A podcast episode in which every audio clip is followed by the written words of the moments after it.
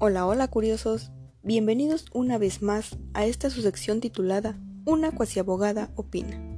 En esta ocasión, en este nuevo episodio, vamos a desarrollar el tema clasificación de los impuestos. En México existe una clasificación general para los impuestos, que puede ser municipal, estatal y federal.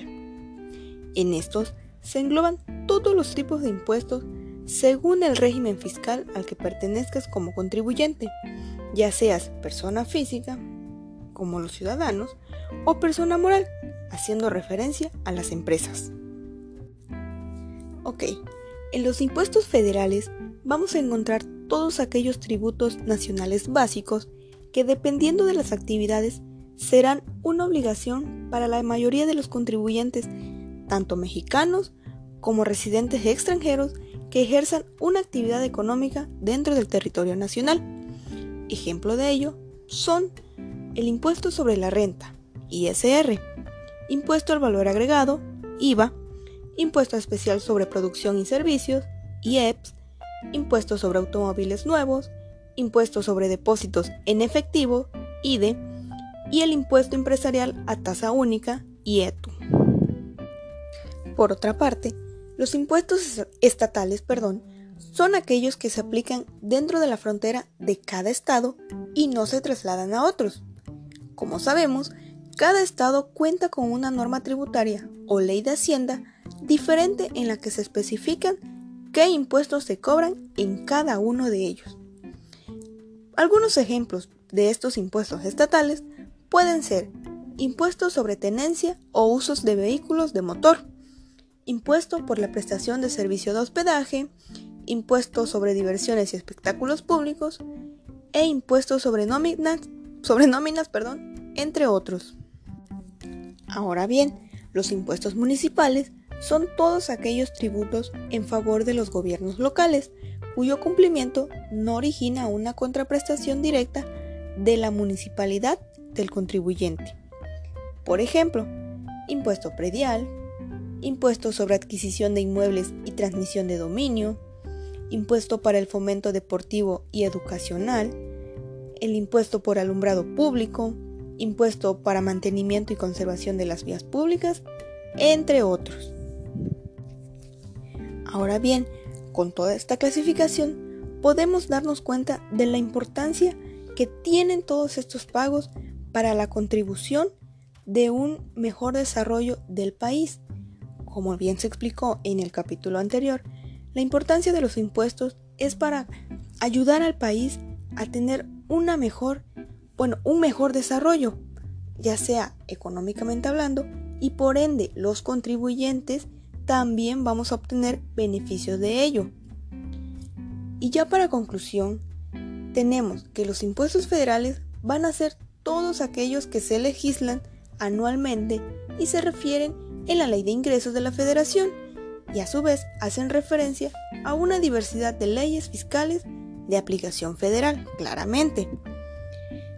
Por su parte, los impuestos estatales van a, ser establecidos en las leyes hacendarias locales y de acuerdo a estos, los estados obtendrán los ingresos necesarios para su sostenimiento y en algunos casos participarán de los impuestos federales también. Y ya por último, los impuestos municipales pues son aquellos que van a estar legislados perdón, por el Congreso local para cada uno de los municipios de la entidad federativa. Bien, queridos oyentes, también podemos encontrar otra clasificación de los impuestos en el sistema fiscal mexicano.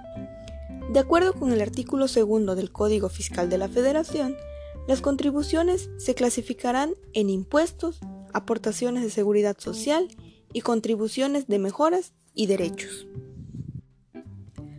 Los impuestos, de acuerdo en el artículo segundo, fracción primera del Código Fiscal de la Federación, serán todas las contribuciones establecidas en la ley que deban pagar tanto personas físicas como morales. En este caso, el contribuyente, denominado también sujeto pasivo, deberá determinar sus obligaciones fiscales en base a los diversos impuestos que se manifiestan en la Ley de Ingresos de la Federación. Por su parte, las aportaciones de seguridad social son las contribuciones establecidas en la ley a cargo de personas que son sustituidas por el Estado en el cumplimiento de obligaciones fijadas por la ley en materia de seguridad social o aquellas personas que se beneficien en forma especial por servicios de seguridad social, proporcionadas, obviamente, por el mismo Estado. Cabe señalar que estas aportaciones de seguridad social en el sector privado, el patrón las va a remitir al Instituto Mexicano del Seguro Social, mejor conocido como el IMSS, mientras que en el sector gubernamental, este patrón va a cubrir estas cuotas, pero las va a remitir al Instituto de Seguridad Social para los Trabajadores del Estado, mejor conocido como ISTE. Y ya por último, tenemos las contribuciones de mejoras. Estas son las establecidas en la ley a cargo de personas físicas y morales que se benefician de manera directa por obras públicas. Y por obras, públicas, por obras públicas, perdón, entendemos todas aquellas obras que el Estado brinda a la sociedad, como por ejemplo alumbrado público, pavimentación de las calles, drenaje, etc.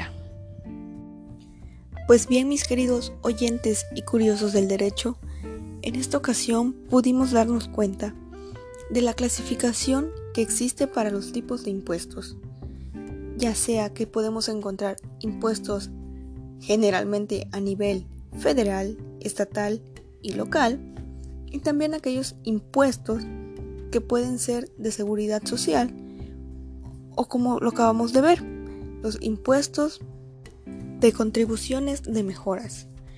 Ahora ya podemos ver cómo es importante toda esta clasificación para así al momento de estar pagando que si el ISR, el IVA, que si el impuesto sobre nuevos autos, etcétera, cómo estamos contribuyendo a mejorar toda nuestra sociedad en todos los ámbitos. Así que para la próxima ya sabemos más o menos a qué nos estamos relacionando con estos impuestos o con estos pagos para llamarlos más de forma más común. Y pues bien, en esta ocasión es todo en este episodio. Los dejo hasta aquí y nos vemos en el siguiente. Bueno, nos seguimos escuchando. Hasta la próxima.